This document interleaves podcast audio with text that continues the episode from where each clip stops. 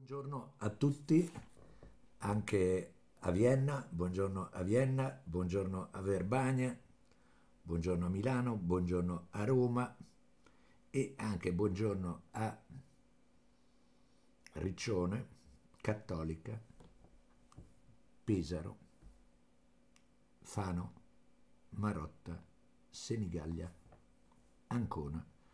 Ancona scendiamo, basta. E Perfetto. Cominciamo a essere un bel gruppettino. Ecco anche la Deborah. Allora, oggi l'argomento è un argomento, diciamo, poco mondano, mm, eh, il che non vuol dire che debba essere palloso e noioso, perché mette insieme due concetti, due simboli astrologici molto importanti che sono Mercurio e Venere.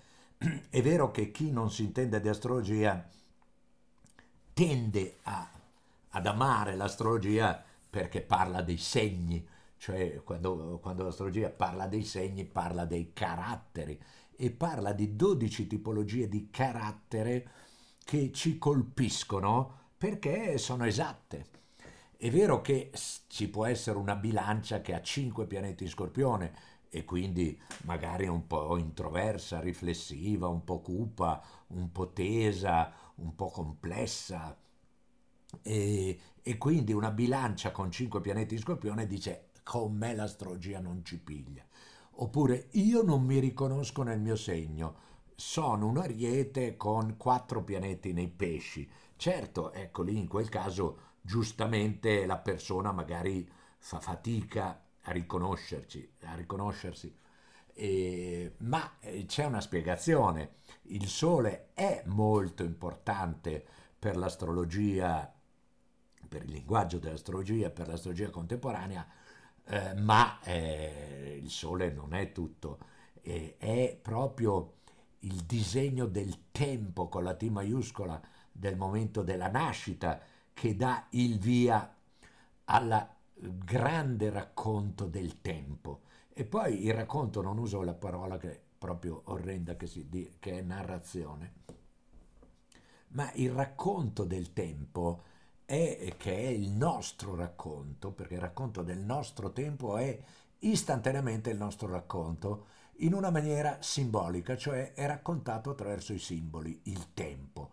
Il tempo è segnalato dai movimenti del cielo, che si porta dietro tutto il flusso planetario e questo flusso planetario che crea infinite angolazioni, la congiunzione, l'opposizione, il sestile, il trigono, la quadratura, tutto questo disegno che muta ininterrottamente è il disegno sincronico. Cosa vuol dire sincronico? Cioè è lo stesso tempo della vita in tutte le sue forme. Questa è la cosa, direi, importante, basilare dell'astrologia. È il tempo inteso proprio in tutte le sue forme, possibili e inimmaginabili tanto quanti sono gli istanti che si susseguono nel tempo. Ecco, poi però appunto non c'è solo il Sole nel tempo, ad esempio ci sono due punti eh, che sono due corpi celesti i più veloci che esistono dopo la Luna e che sono Mercurio e Venere che non si allontanano mai dal Sole più di 30 gradi, più di 45 gradi e sono sempre lì intorno al Sole, vicino al Sole e sono Mercurio e Venere. Mercurio e Venere eh, sono un po' l'argomento centrale di oggi, laddove noi vogliamo parlare di come Mercurio è immediatamente Venere e Venere è immediatamente Mercurio e Mercurio è immediatamente il terzo gradino, il terzo polo dialettico dell'opposizione Sole-Luna, di yin e yang, di estroverso e di introverso, di padre e madre. Sole e Luna rappresentano i due poli da cui scaturisce il terzo polo che è Mercurio. Ora, nell'astrologia contemporanea, Mercurio è stato visto moltissimo purtroppo in una maniera assolutamente spezzettata, frantumata e così come il nostro pensiero scientifico tende a fare il corpo a pezzi con le varie specializzazioni, c'è l'esperto del piede, c'è l'esperto del cervello, c'è l'esperto del sangue, c'è il virologo, c'è l'infettivologo. Ecco, ma non c'è l'esperto della centralina da cui dipende tutto, da cui dipende la nostra salute, non c'è.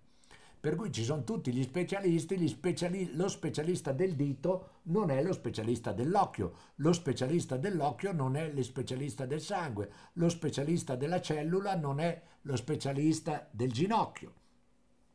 Ginocchio. E il risultato è che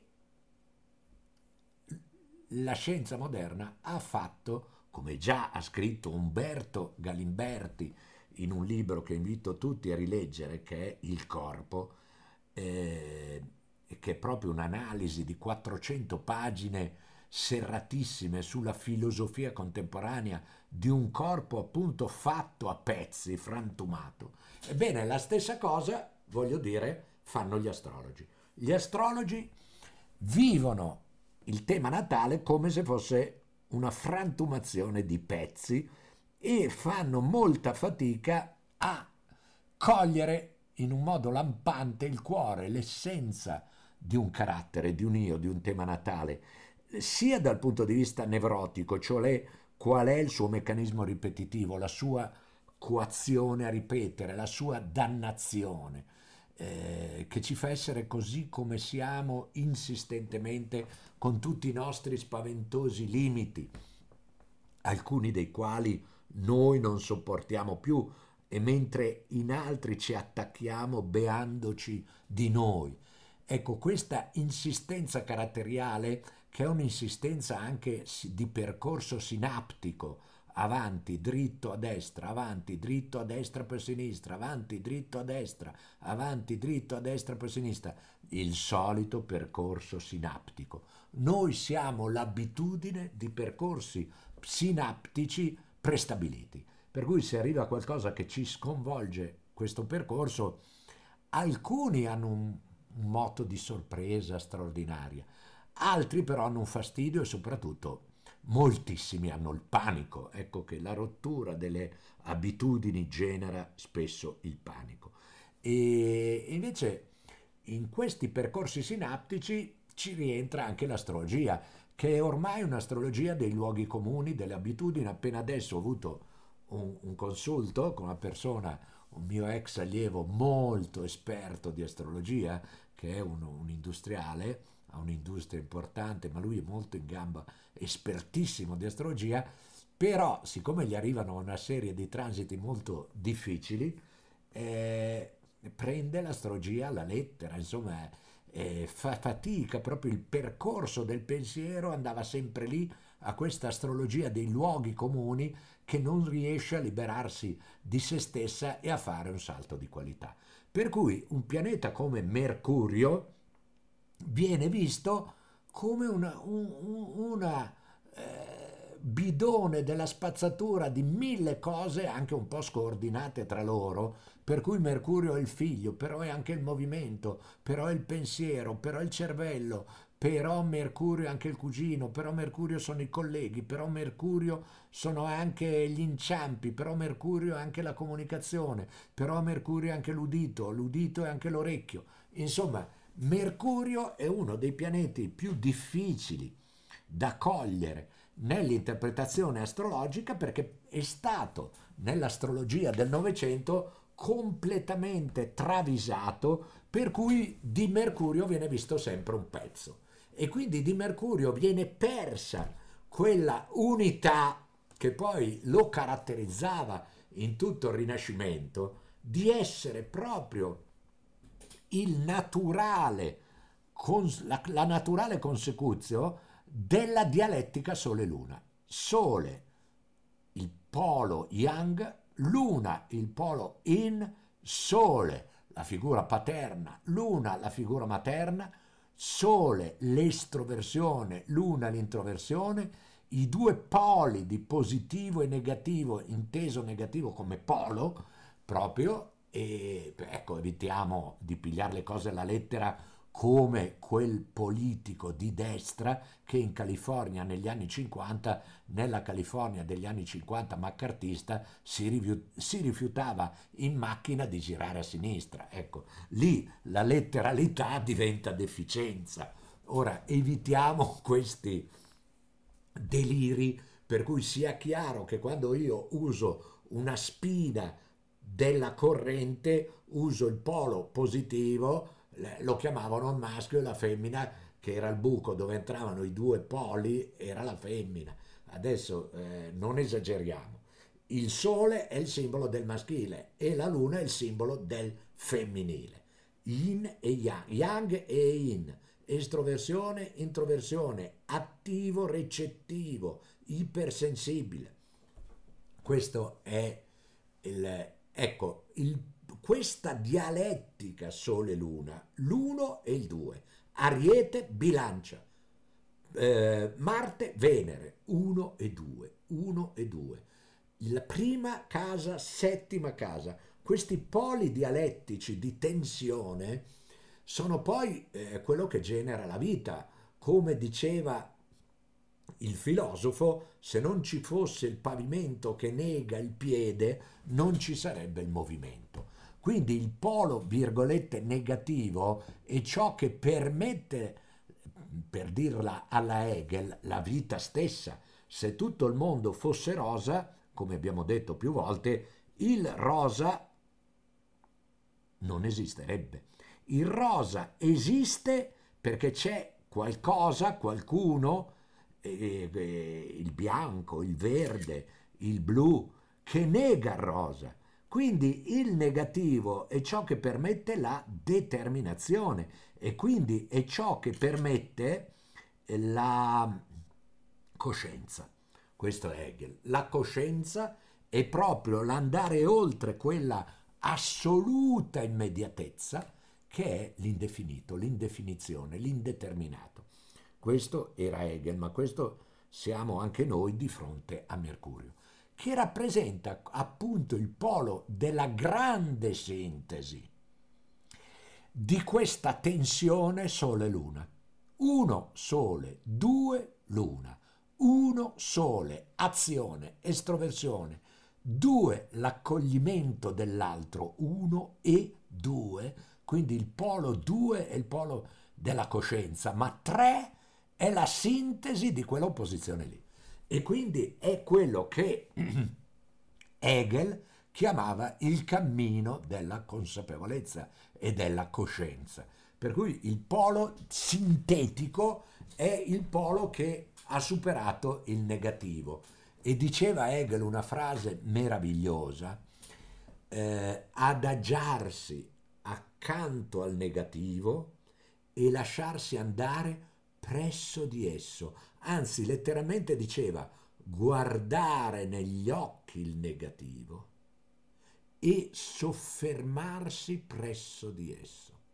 Freud direbbe Wo es war ich soll werden, dove c'era l'ess, cioè l'inconscio, proprio lì io devo arrivare. Mi scusi la Nicola che ci ascolta da Vienna, qui presente, eh, scorpionicamente per la mia pronuncia spaventosa, ma d'altra parte quando la Nicola poi diceva queste frasi freudiane eh, sventolavano tutte le bandiere eh, della città, sia Milano che Lombardia, dalla, dallo splendore del, del suo accento austriaco e quindi freudiano. Wo es war, dove lì c'era l'ess, lì proprio lì la mia coscienza deve arrivare. Ecco, coscienza e inconscio. E quindi l'infinitezza dell'inconscio, però, diceva Jung, è proprio il polo che racchiude la magia, il magico, la vitalità, la potenza più forte che ci possa essere. Ebbene, Mercurio quindi dobbiamo incominciare a vederlo come un oltre questa frantumazione assoluta per cui Mercurio è la facoltà percettiva. 2. L'intelligenza. 3. Il pensiero. 4. La mente. La mente di chi? 5. Il figlio. Il figlio di che? Di chi? In che contesto il figlio, il collega, eh, l'udito, lo spostamento, l'incidente stradale, l'automobile, la bicicletta e questa frantumazione mercuriale noi dobbiamo pigliare il wa tu di un simbolo, il wa che vuol dire, vuol dire la testa, il, il capo, tu della parola, la testa, il senso intrinseco di Mercurio sta proprio in questa sintesi lampante della tensione Sole-Luna. Quindi laddove il Mercurio quindi è certo il figlio, ma il figlio come superamento dei limiti del padre e della madre, come superamento della tensione nevrotica e inconscia dei pesi che sono stato il padre, la madre, anche il padre positivo, eh? anche il papà amato ci blocca, anche la mamma amata ci blocca lì ad esempio il papà amato e la mamma amata ci costringono un po' eh, nell'infantile, in, ci rendono un po' infantili, mentre il papà cattivo e la mamma cattiva ci generano l'insicurezza, la tensione, la nevrosi. Però stiamo anche attenti all'avvolgimento caldo e morbido di, di, di, di questi papà molto molto positivi, perché non è sempre così. Adesso non voglio parlare del padre, della madre, di luna e di, e di eh, sole, ma di Mercurio in quanto proprio sintesi del puer, delle sintesi dell'adolescente che nel suo cammino si differenzia, si distanzia, quindi ecco il discepolo, Mercurio come discepolo, come studente che cammina ma tende ad arrivare al punto, al dunque, tende ad arrivare al dunque che quel lampo, in giapponese satori, quasi proprio un satori, cioè una sveglia, un'illuminazione nel senso proprio di sveglia, di una apertura dello sguardo e degli occhi, per cui non siamo più figli di nostro padre e di nostra madre, e non siamo più figli di nessuno, ma siamo grandi, per cui l'essere figlio diventa uno slancio affettivo non più condizionante, ma è lo slancio affettivo di una persona forte e libera, autonoma e indipendente, che poi aiuterà i genitori se hanno bisogno, ma da loro non si fa più condizionare negativamente e pesantemente come prima. Questo è Mercurio, ma a noi interessa un altro Mercurio ancora, proprio il prendere le distanze dal Mercurio frantumato, dimenticato, perché questa completezza di Mercurio, che simboleggia proprio l'esserci, e l'essere, l'esserci come, come finalmente essere se stessi, chi sei tu? Eh, io sono io, chi ti ha autorizzato a essere te? Te ti sei autorizzato da te, perché tu sei te.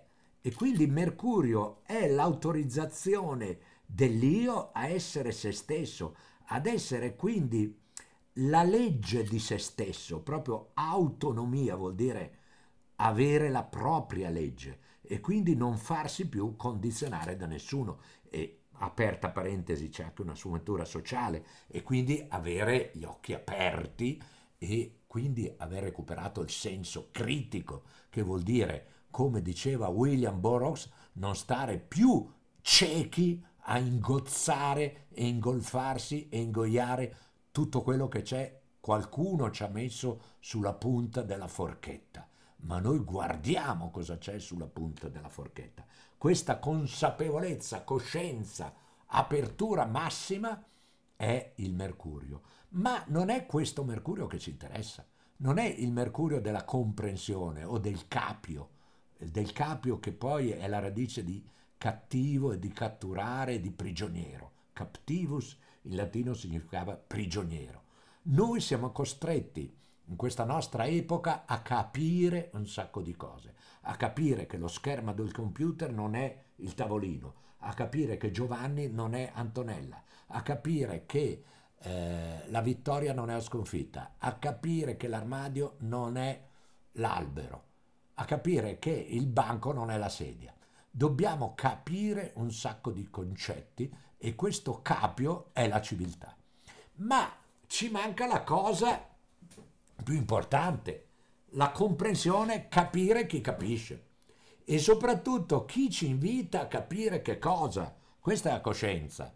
Cioè, chi è che ci ha, ed è anche Freud, ed è anche Jung, ed è anche il percorso sciamanico, è anche il percorso di qualsiasi percorso di coscienza, ma direi anche percorso spirituale e religioso, che sono percorsi di amplificazione della consapevolezza. Cioè il capire, anche il capire chi ha tracciato un certo percorso del capire.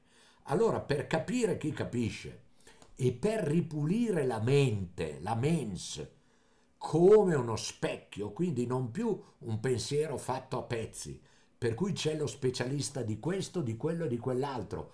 Io che sono laureato in critica d'arte vi parlo a voi perché sono laureato in critica d'arte e quindi noi oggi parliamo di Mercurio e Venere nella storia dell'arte come simboli fondamentali. In particolare vi sto parlando di Mercurio, per cui io ho appuntamenti con la gente che viene da me per capire il proprio simbolico, che è un simbolico artistico. Quindi l'interpretazione artistica non vuole assolutamente prendere la strada degli psicologi, Dio ce ne guardi bene, o degli psicanalisti, o tantomeno dei neuropsichiatri, o tantomeno di chiunque eh, va in paranoia ogni volta che qualcuno entra nel proprio ambito. Ma ormai è chiaro che Freud e Jung da decenni, decenni e decenni sono entrati nella cultura occidentale contemporanea. Quindi non è che io devo parlare perché sono virologo, devo parlare solo eh, delle infezioni, infettivologo, parlo solo delle infezioni. Scusa, ho una frattura. Beh, guarda, non posso parlare assolutamente di questa frattura perché sono infettivologo.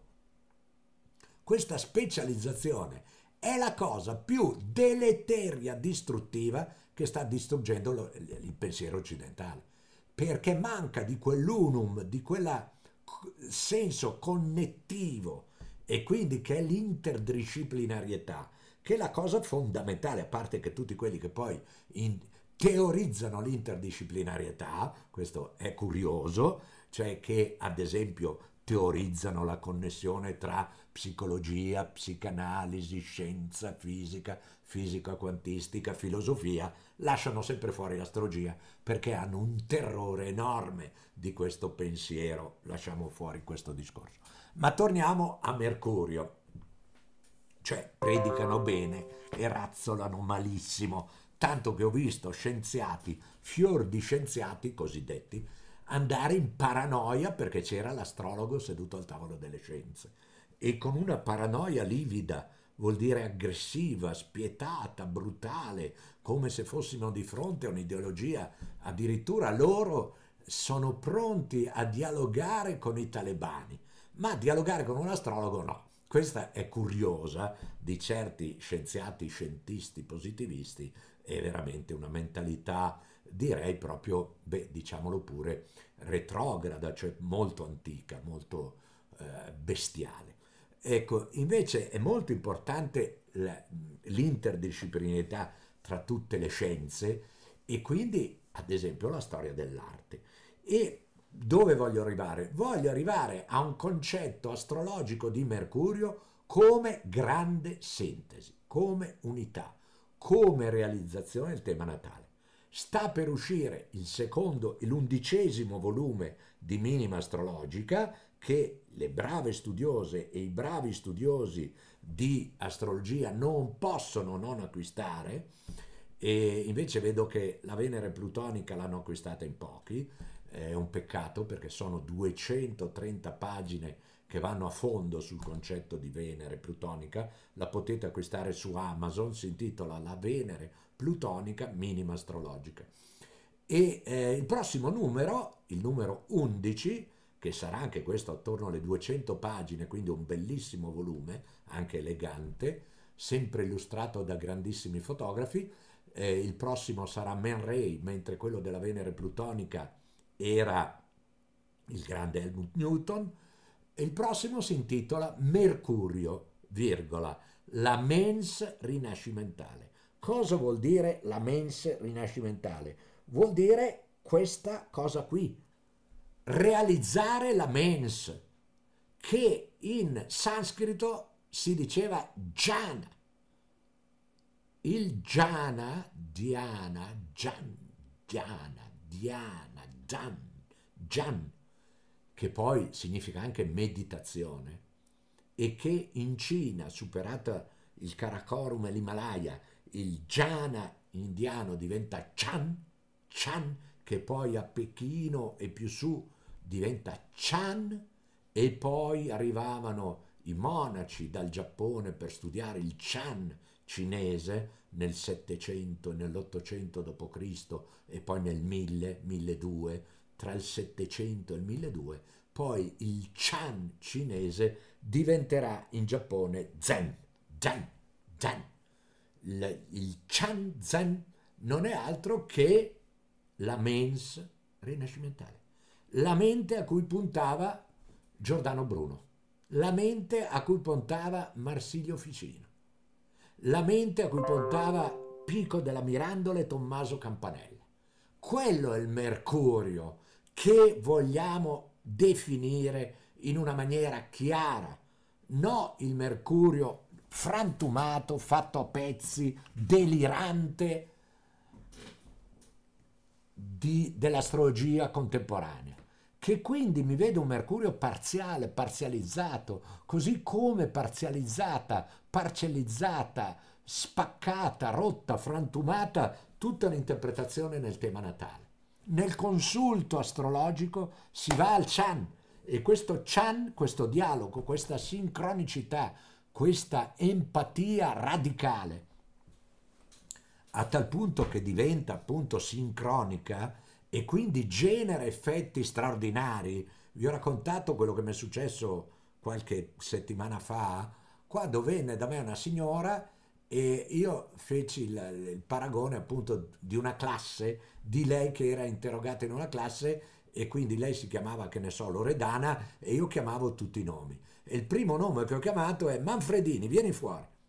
Questa qui sbianca, perché avevamo parlato fin lì di sua madre, sbianca e mi dice ma Manfredini si chiamava mia mamma. E questa cosa è stata una forma di entanglement. E gli ho detto, beh, è lei che me l'ha comunicato, me l'ha comunicato proprio tac, tête a tête, mente a mente, no? Questo è un esempio banale, ma gli esempi più grandi è qui che c'è il lavoro dell'astrologo, ripulire la mens, ripulire insieme la mens. Da cosa? Dai meccanismi ripetitivi, dai Wiederholungszwang, qui mi scuso ancora con la Nicola per il mio tedesco, ma per i meccanismi coattivi, per la coazione a ripetere. Wiederholungszwang. Ecco, se lo dicesse la Nicola, io avrei immediatamente una erezione delle mie bandiere psichiche, non voglio entrare assolutamente per carità, perché viviamo in un'epoca oltretutto anche sessuofobica. Noi che abbiamo fatto la rivoluzione sessuale, adesso vederci costretti alla sessuofobia è veramente, è veramente una cosa che, la, che sessuofobia vuol dire paura del sesso, insomma. Eh, per cui consiglio a tutti di rileggervi il, di rileggervi il caro Wilhelm Reich, oh mamma mia, spero di non aver fatto danni. Torniamo quindi alla mens. Il prossimo numero di minima astrologica, 200 pagine, si intitolerà Mercurio, la mens rinascimentale. Che cos'è la mens rinascimentale? Non è altro che lo zen giapponese e il chan cinese, cioè la mente limpida come uno specchio. E qui nella storiellina famosa del patriarca Wineng, eh, la voglio ripetere per un attimo perché in quel monastero c'era naturalmente il più bravo della classe, il più bravo della classe che eh, era, come dice la parola stessa, il più bravo di tutti. E a un certo punto il maestro si accorge che sta per morire. Non si accorge, lo sa. Dice, ragazzi, mette un grande foglio in bacheca, sulla bacheca di questo monastero, e lì c'è scritto carissimi allievi, fra tre giorni io vi saluto. Vi saluto perché me ne vado. Muoio. E quindi devo nominare il mio successore. Chi mi mette qua il gata, che vuol dire un breve componimento che però dice tutto, una poesia che dica tutto, sulla mens rinascimentale, sul Chan, sarà il mio successore. Chiaramente nessuno si azzarda, hanno tutti paura, nessuno si azzarda, figurati se io scrivo la poesia per far vedere che c'è, ma, ma no, sapevano già chi vinceva, non mi ricordo il nome di chi vinceva, ma era il più bravo della classe, era il più bravo di tutti, era talmente bravo che nessuno si azzarda a mettere il cartello lì. E infatti questo bravo ragazzo, che era il più bravo studente nel monastero, mise questo cartello su Mercurio, sulla mens, e scrisse La mente è come uno specchio. Puliscila attentamente momento per momento e fai in modo che non vi si depositi la polvere. La mente è uno specchio, puliscila momento per momento, tienila linda, tienila pulita attimo dopo attimo e fai che non si depositi lo stardust, la polvere di stelle che è il tema natale che voi studiate tanto appassionatamente. Quella polvere lì dell'io, che è la polvere dei pensieri, che è il mercurio malato. Fai che non si depositi la polvere sulla mens, sul chan. Ma in quel monastero, e quindi tutti, in quel monastero c'era uno che puliva i gabinetti e che era anche un po', con rispetto parlando, un po' anche di una zona, insomma, che non era tanto apprezzata in Cina.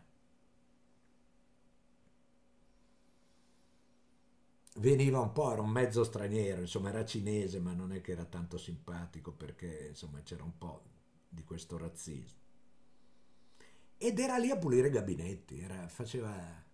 In realtà studiava in silenzio e andava avanti a pulire i gabinetti. E questo passa sopra, legge quello che aveva scritto il migliore della classe e ci aggiunge il suo gata, che dice così.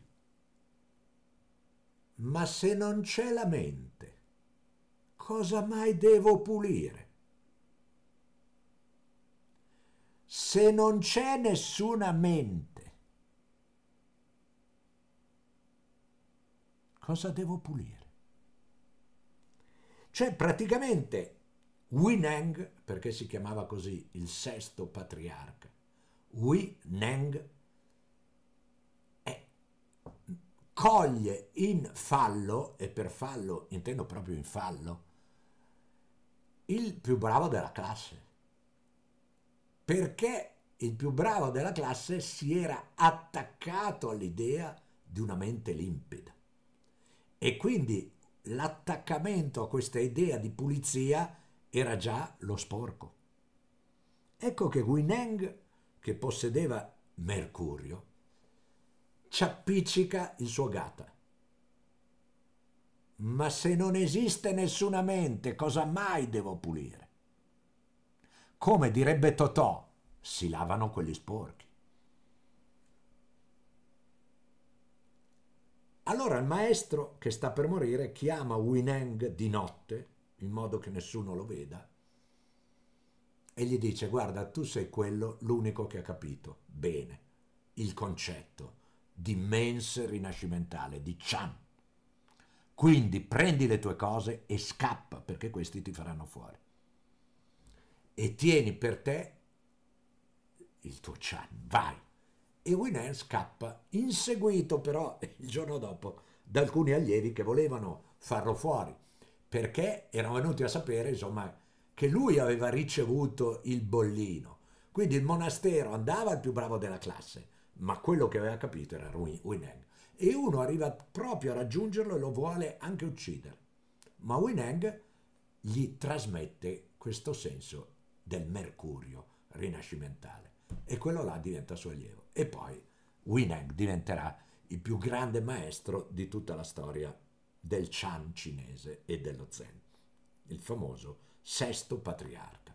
Ecco, parliamo di questo Mercurio quindi, che è la grande sintesi di Sole e Luna, cioè di conscio e inconscio, di razionale e irrazionale, di verticale e orizzontale.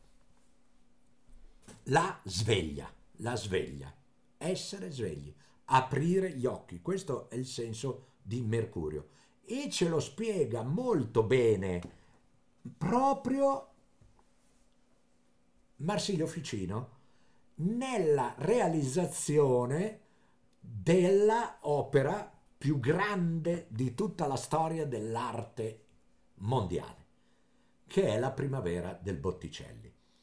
E eh, nella, in particolare nella meravigliosa lettura, meravigliosa e sintetica lettura, perché si tratta di solo 18 pagine, che ne fa Edgar Wind eh, nel suo bellissimo libro pubblicato da Adelphi, Misteri pagani nel Rinascimento nel capitolo intitolato La primavera di Botticelli. La primavera di Botticelli è la realizzazione scenica e quindi magica, mag, magico che rimanda a in mag, immagine, è la, è la rappresentazione artistica e cioè magica, cioè meravigliosa, cioè del meraviglioso, perché questa è l'arte, che è la primavera di Botticelli, perché Botticelli era un grande allievo di Marsilio Ficino alla eh, appunto Accademia di Careggi, che era un luogo meraviglioso dove abitava Ficino eh, col Pratino, i miei allievi ci sono stati perché abbiamo fatto uguale uguale l'Accademia di Careggio Urbania. Abbiamo fatto un bellissimo seminario a maggio e ogni maggio eh, facciamo il seminario, perché è anche il mese della Madonnina, e noi facciamo il seminario a maggio, il seminario, eh, l'ultima volta era il seminario sui disegni dei temi natali, sui disegni, il triangolo rosso, il triangolo blu, il grande trigono, il trapezio, il rettangolo invincibile, eccetera, eccetera. Il red point, il blue point, Abbiamo fatto un seminario bellissimo lì. Ecco, Marsilio vicino aveva un'accademia così, dove però arrivavano anche i suonatori, si suonava, si dipingeva, venivano i musicisti, i, i pittori, si discuteva di filosofia. Era, devo dire, pagato da Lorenzo Magnifico. In particolare l'opera di Botticelli, uno di questi era Botticelli, insomma, il Botticelli in realtà era eh, dedicato il quadro, cioè la primavera, era dedicato alla, ehm, al nipote di Lorenzo Magnifico che era eh, appunto Pierfrancesco, Pierfrancesco de' Medici. Insomma, però era sempre Lorenzo il Magnifico che c'era dietro e che aveva pagato questo posto meraviglioso se in Italia c'è qualcuno pieno di milioni di euro che vuole regalare un posto all'Accademia di Careggi, la facciamo, però ci deve essere un bel pratino inglese davanti, un bellissimo gelso come c'è a Urbania e una bella piscina, perché poi a metà si fa tutto il bagno tutti insieme e, e lì si fa un'Accademia di Careggi.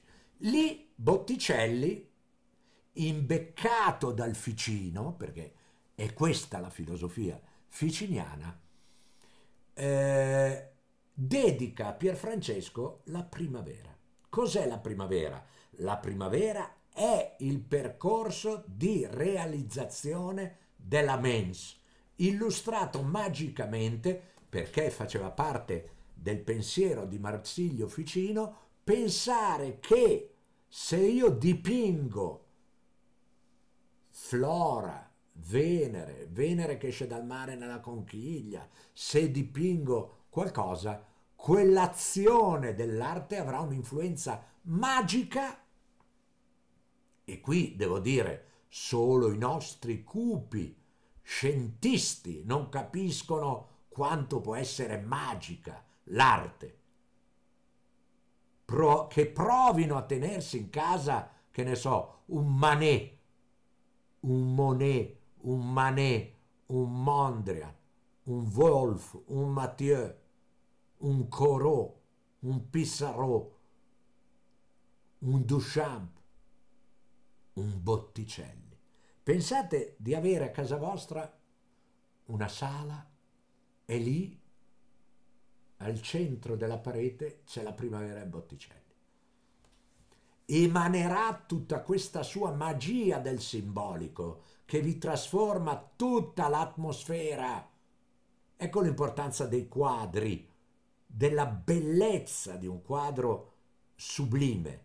Un quadro sublime, ma anche non sublime. L'importante è che voi capiate il linguaggio del sublime perché un'opera di Boyce è sublime. Un'opera di Fontana è sublime. Così come un'opera di Duchamp è sublime.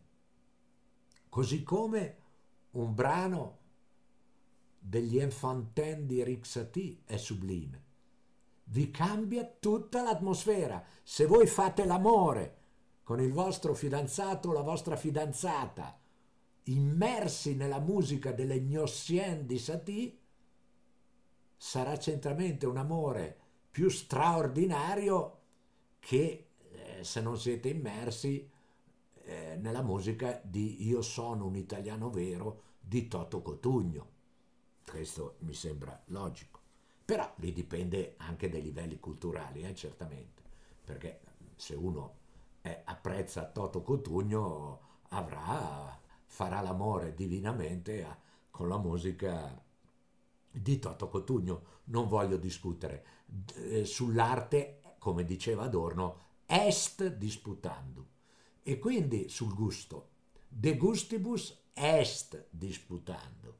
Però noi immaginiamo nella vostra sala, nella sala di tutte voi, la primavera del Botticelli. Perché quello è il percorso dell'illuminazione mercuriale, cioè della realizzazione della mens. Perché è lì che puntavano tutti quelli che poi si sono abbeverati al Rinascimento, quindi a Giordano Bruno, a Pico della Mirandola, a Campanella che addirittura ha scritto La città del sole. E quindi è lì che ancora non c'è questo delirio spaccato, frantumato, rotto, amputato, privato, nel senso proprio marxista, di privato dell'illuminismo, della ragione che separa il soggetto dall'oggetto, Cartesio. Il cogito cartesiano è già l'esempio della schizofrenia moderna che poi ha conciato il mondo in questo modo.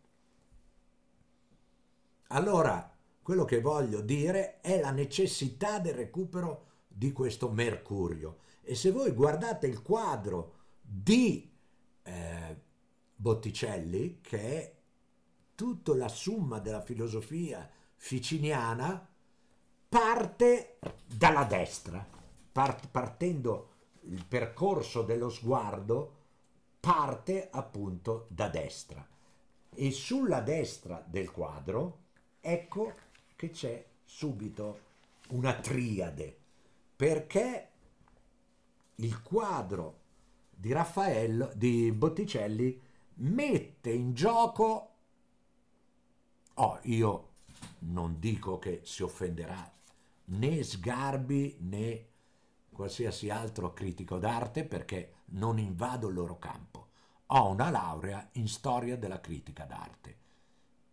Quindi e, e con vanto posso dire che sono l'unico in tutta la storia della statale di Milano ad aver avuto zero come voto nella tesi. Quindi che avevo, io avevo una media del 30, mi hanno dato 108, 107, perché non potevano, mi hanno detto, purtroppo le dobbiamo dare 108, 107, ma il voto della sua tesi è zero, perché era tutta una tesi meravigliosa che smontava la necessità del critico d'arte, cioè praticamente nella mia tesi dicevo che il critico d'arte non serve a niente ed è una figura che va assolutamente eliminata di, per inutilità. Per cui invece di parlare di Dada, io ho parlato di Dodò, di Dodò d'Hamburg, eh, la spogliarellista che aveva fatto un numero bellissimo intitolato La vedova rilassata ma era talmente bello questo numero intitolato La vedova rilassata che durante l'esecuzione il marito della spogliarellista morì, Dodò d'Hamburg, e quindi fu un lavoro, una, una esecuzione dada letterale di Dodò d'Hamburg. E io invece di parlare di Dada ho parlato di Dodò, perché la femminilità di Dada, cioè l'infinitezza di Dada, era, si salvaguardava dalla presenza indegna dei critici d'arte, qui presenti ce n'erano 7-8, tra cui eh, la Dalai, Brizio, De Vecchi, e quindi la mia tesi poi sviluppava questa indegnità dello sguardo del critico d'arte che non poteva, essendo separato, cioè critico, non poteva ad esempio vedere, nel senso proprio di vista, la primavera del Botticelli perché nostro compito, eh, quando eravamo ragazzini, a ventenni, era di fare l'esame al professore. Loro, che avevano in mano il potere, ebbero questa libidine di darmi zero, al che io mi alzai e li ringraziai tutti dicendo sono onorato di aver preso zero da voi perché è il voto più bello che potessi aspettarmi e lì me ne andai. E quindi però mi dovettero darmi per forza 107, 108. Tornando quindi alla critica d'arte, quindi posso parlare di questo perché sono critico d'arte. Ora, se guardiamo quello che eh, mi sembra Max Benz chiamava, no, Panofsky chiamava il percorso dello sguardo di, fron- di fronte a un'opera d'arte, ecco, e stiamo parlando di Mercurio, eh, cioè di astrologia, cioè di discorso dell'astro, del, del cielo, delle, del cielo scuro senza luce, astron, senza luce. L'astro è ciò che appare nel buio. E quindi stiamo parlando di astrologia, eh? stiamo andando al cuore del senso di Mercurio come mens, non come pensiero. Perché una, la, l'amor purgo, con tutto il suo valore storico, però presenta Mercurio come i pensieri, il pensiero, la facoltà percettiva. È un Mercurio svalutato. È il Mercurio che ci interessa a noi, è il Mercurio di Marsilio Ficino, di Giordano Bruno, di Pico della Mirandola, di Wineng e di eh, Campanella. E tutto parte, se guardate la primavera, la prima figura a destra è Zefiro, che soffia, che soffia. Questo è l'élan vital, è il soffio vitale perché parte tutto da lì. C'è vita e non c'è morte qui, una cupezza, ma che la vogliamo finire con sta paranoia, con sta tristezza, sta cupezza, mamma mia, sta depressione. Il primo passo per svegliarsi è cogliere il fatto che Zefiro soffia. E appena soffia Cloris, poverina, che è la ninfa Cloris, che è lì sulla destra, perché la prima triade è Zefiro, Cloris, Flora, Flora. Poi oggi ci fermiamo qui, ci fermiamo su Flora, non sopra, chiaramente, perché vicino a Flora. Ci sentiamo nel profumo di Flora. Ora, a destra c'è Zefiro che soffia, che ha le gote piene e soffia, ma soffiando tocca, tocca con la mano sinistra, tocca Cloris, la ninfa. Guardatela bene Cloris, la ninfa, perché è una ninfa spaventata, è una ninfa inconscia, è la ninfa, diremmo, è una Venere inconsapevole, è una femminilità inconsapevole, è la femminilità di chi va dall'astrologo, di chi viene da me e mi chiede, troverò l'amore, troverò l'anima gemella. La risposta è no. No, Cloris, non puoi trovare la ge- l'anima gemella. Perché? Perché non hai ancora, non hai lavorato sulla tua magia. Di cosa? Non solo del femminile, ma la magia della grande sintesi. Come la chiamava Pietro Ubaldi, un, un filosofo italiano del tutto sconosciuto. Non hai la magia della grande sintesi, cioè non hai capito niente. Sei spaventata.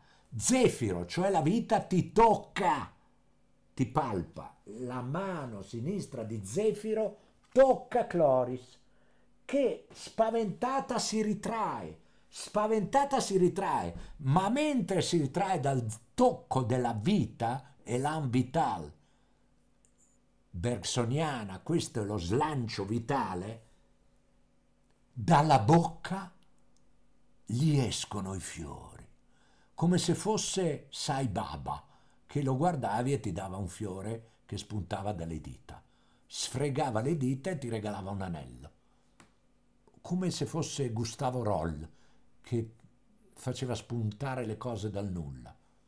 Eh, basta incontrare qualcuno che ha incontrato Sai Baba, sa che è vero questo. Io ho un amico che ha un anello datogli da Sai Baba, che gli è spuntato lì tra le mani davanti a lui. Ora Zefiro, l'Elan Vital, la tocca, la sfiora, la soffia e su Cloris pff, escono come un getto, un getto di vita, non di morte, dalla bocca, proprio come se gli uscisse... Cosa gli esce dalla bocca a, a, Cloris? Cos'è Cloris? Cloris è un adolescente, c'ha anche brufoli, è un po' incerta, insicura, balbettante, cenerentolesca. Ma l'ha toccata Zefiro, l'elan vital, la vita, e quindi gli spuntano i fiori. I fiori gli escono dalla bocca e gli escono anche dalle dita della mano. E nel quadro Cloris, sbilanciata, sta per cadere, ma in realtà già sta toccando Flora. È come se siamo di fronte a una trasmutazione, dove all'improvviso Zefiro, ecco la triade, la triade, la prima triade, one, two, three, che poi è anche un po' la triade del mio libro Urano e la cerimonia del tè, pubblicato da Feltrinelli, ecco che potete leggere, no? ma la triade, 1, 2, 3, tesi, antitesi, sintesi, 1, 2, 3. Questo è il pa- che poi è anche 3, 2, 1. Avanti e indre, avanti e indre. Ora, la prima triade è Cloris, Zefiro, Cloris, Flora. Zefiro è l'ambital, Cloris spaventata, che incomincia a buttare fuori i fiori, tre, flora, l'esplosione della primavera, che poi non è la primavera, perché Botticelli non l'ha chiamata primavera, ma è flora, è flora che è proprio il trionfo della potenza del femminile. Ecco, ecco che non è Venere, attenzione, perché Flora è la potenza inconscia del femminile. Quindi è la potenza eh, dei seni, delle forme, del sedere, della coscia, del passo del piede, della mano sul grembo che tiene sulla veste trasparente e man mano la mano sinistra eh, di Flora tiene sulla veste che è proprio torrenziale nel disperdere i fiori e con i fiori profumi, lì proprio vediamo la, il femminile, la, il potere inconscio del femminile. Questo è il primo passo del percorso realizzativo del Chan, del Mercurio. Voi dite, ma perché la realizzazione è solo femminile? No, no, non è che c'è il cartello, entrano solo le donne. No, ma è la parte femminile del maschile anche. Quindi uomini e donne. Cioè se non si realizza flora, ecco che è molto importante quindi quando viene in studio una donna, portarla subito, portarla insieme, cioè fare capire il percorso, perché il primo passo è il recupero di questa magia potente, vitale, travolgente di una femminilità incondizionata, che è diversa dalla insicurezza, dalla paura, dal tremore di Cloris, che è appunto eh, incerta, insicura, ai brufoli, ha degli sfoghi psicosomatici, la psoriasi è un po' anche un po' isterica, è nevrotica.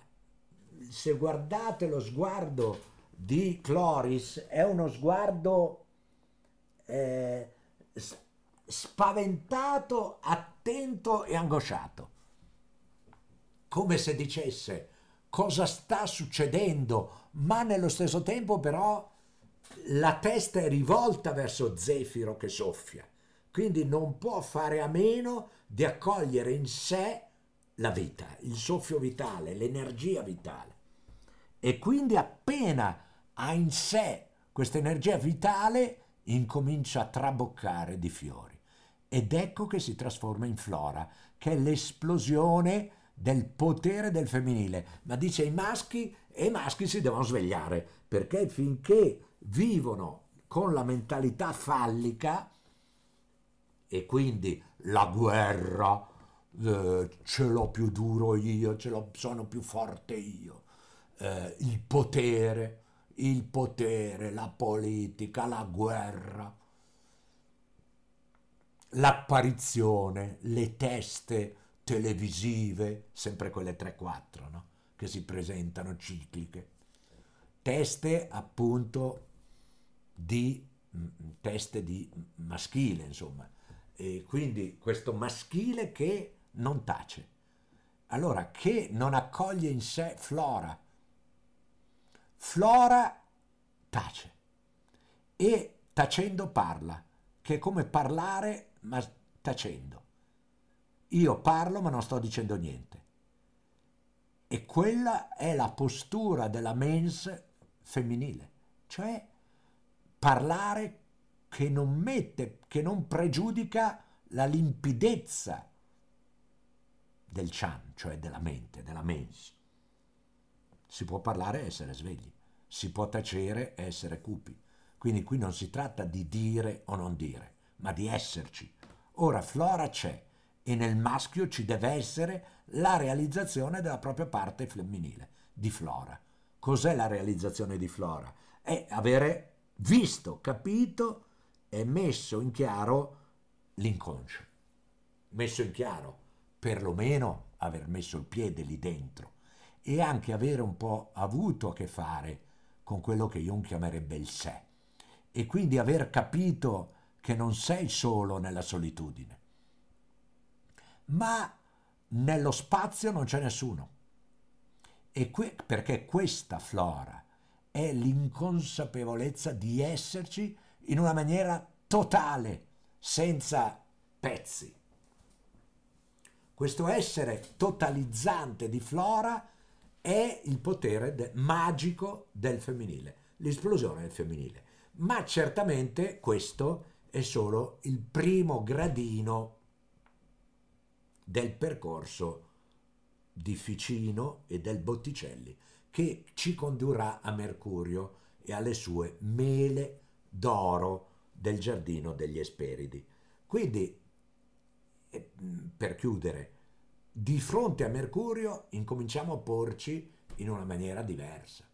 Così come abbiamo imparato a porci in una maniera diversa di fronte alla potenza di Marte, che ormai tutte voi che avete fatto le scuole dalle Orsoline conoscete molto bene, come abbiamo tutti imparato a porci di fronte alla potenza di Marte e abbiamo incominciato anche a cogliere il potere di Venere, adesso dobbiamo imparare anche a cogliere questa potenza simbolica di Mercurio, che non è una potenza simbolica del capio, cioè della separazione.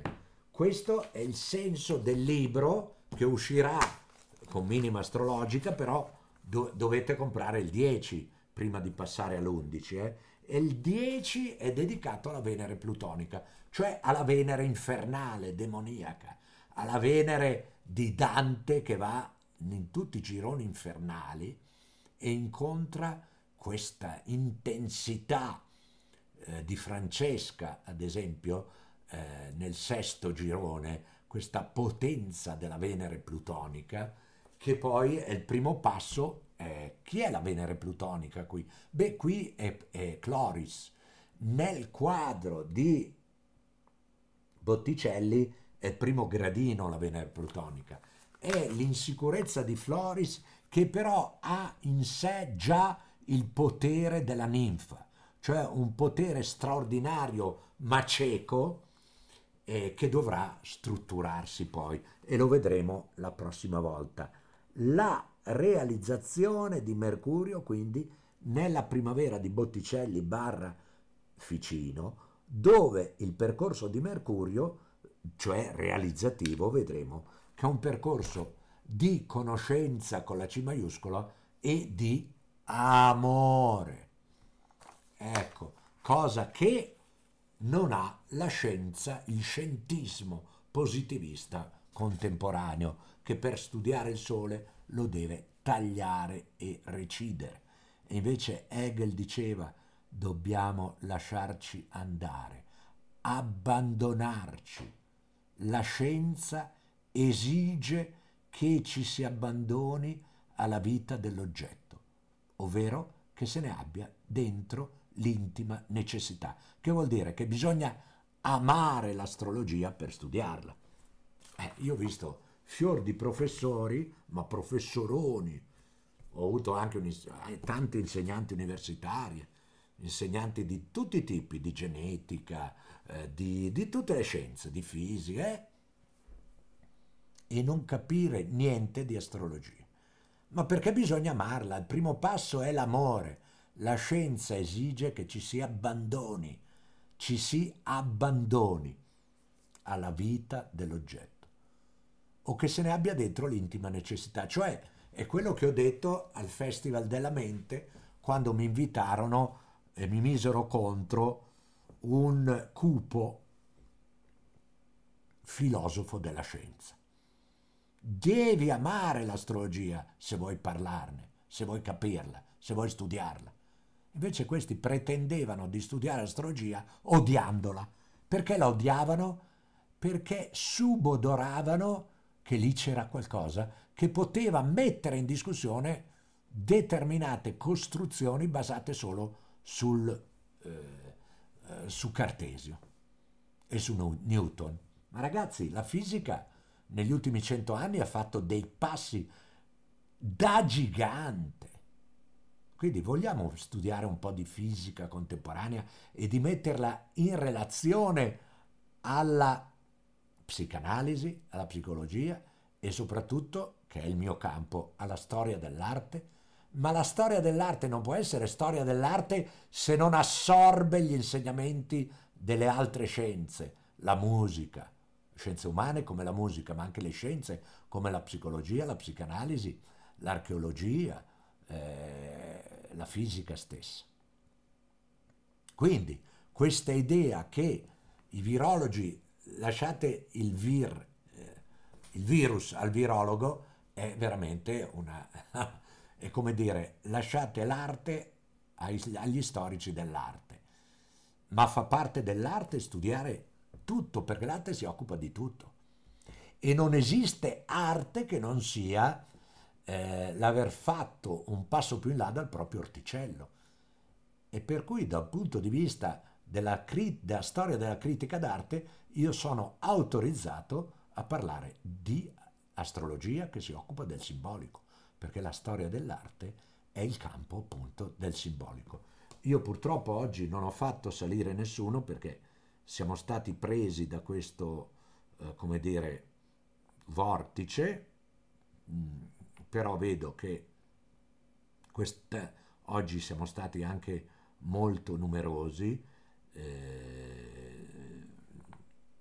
siamo circa 35, insomma, e quindi se c'è qualcuno che vuole domandare, chiedere o commentare questa introduzione a Mercurio su cui torneremo anche la prossima volta andando avanti nella lettura botticelliana eh, può intervenire.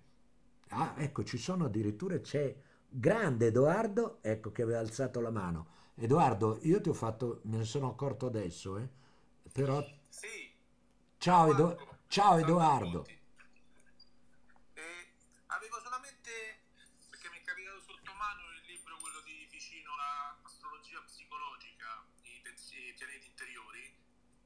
Ah. C'era riguardo tre o quattro righe che parlano di Venere che sono diciamo molto interessanti. Le posso citare? Certo, certo, volentieri. Poi dico, devo dire due parole su Thomas More. Eh sì, perché il libro è scritto da lui. Allora vado. Essenza di Venere. È sempre dal mare e dall'acqua, dall'umidità che nascono tutte le cose. L'umidità prende poi forma dall'acqua, che diviene fiume della vitalità e delle possibilità. Venere emerge dalle acque, guidando l'anima verso il corpo ed il corpo verso lo spirito. Essere in contatto con essa vuol dire essere vicino alle correnti della vita, per quanto pericolose ed imprevedibili possono essere. Venere è qualcosa con cui dobbiamo fare i conti se non vogliamo ritrovarci calpestati dalla nostra stessa decenza. Grande Edoardo, ti ringrazio, questa è una bellissima citazione. Devo dire, commento di Moore, che lui non amava e non conosceva l'astrologia, addirittura era molto diffidente e nella prima prefazione di questo libro che poi appunto è un libro eh, che cerca di creare un ponte tra la filosofia ficiniana e mm, la parte più junghiana della psicanalisi moderna, eh, lui nella prefazione tratta l'astrologia quasi come uno scherzo, come se fosse una stupidaggine, una cretinaggine mh, mm, un po' composta. Nella seconda prefazione chiede scusa di quell'atteggiamento e dice avevo un atteggiamento un po' così verso l'astrologia, mi sto ricredendo. Ecco, quindi lui poi quando eh, Moore ha studiato un po' di astrologia si è ricreduto perché devo dire che tutti quelli che ho conosciuto che hanno studiato l'astrologia, cioè l'hanno amata e un po' praticata, non l'hanno mai più abbandonata, tranne qualcuno che si è spaventato perché funzionava troppo. Cioè, ho conosciuto anche questi, eh? cioè gente che si è spaventata perché l'astrologia funziona, ma l'astrologia non è una macchina che va usata contro di sé. L'astrologia deve farci solo del bene e non esiste un'astrologia cattiva. È come dire che la vita è cattiva. Certo, certo, se ci troviamo con una tigre davanti nella foresta, un po' rischiamo, eh, ma dipende un po' da noi anche essere prudenti nell'uso dell'astrologia. Ad esempio, questa astrologia previsionale un po' becera, molto stupida, che prende le cose alla lettera e non si accorge che in questo modo si ritrova lo spirito sui denti. Se c'è qualcun altro che vuol salire e fare un intervento o domandare, io eh, volentieri lo ascolto e magari replico, altrimenti io vi lascio a Vienna, a Berlino, abbiamo una da Vienna, una da Berlino, una da New York. E poi senz'altro poi ce n'è una da Gatteo a mare, Bellaria Gemarina, ce n'è un altro da Cervia, da Lido di Classe, poi ce n'è uno da appunto Rimini, poi ce n'è uno da Riccione, Cattolica, Pesaro, Fano, Senigallia, Marotta, Ancona. Ci vediamo next week.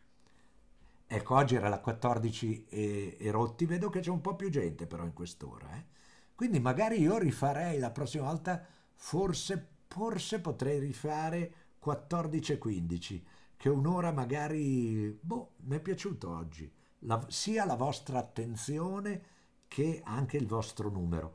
Quindi vi abbraccio tutti uno per uno e grazie della vostra splendida attenzione e ci sentiamo tra una settimana.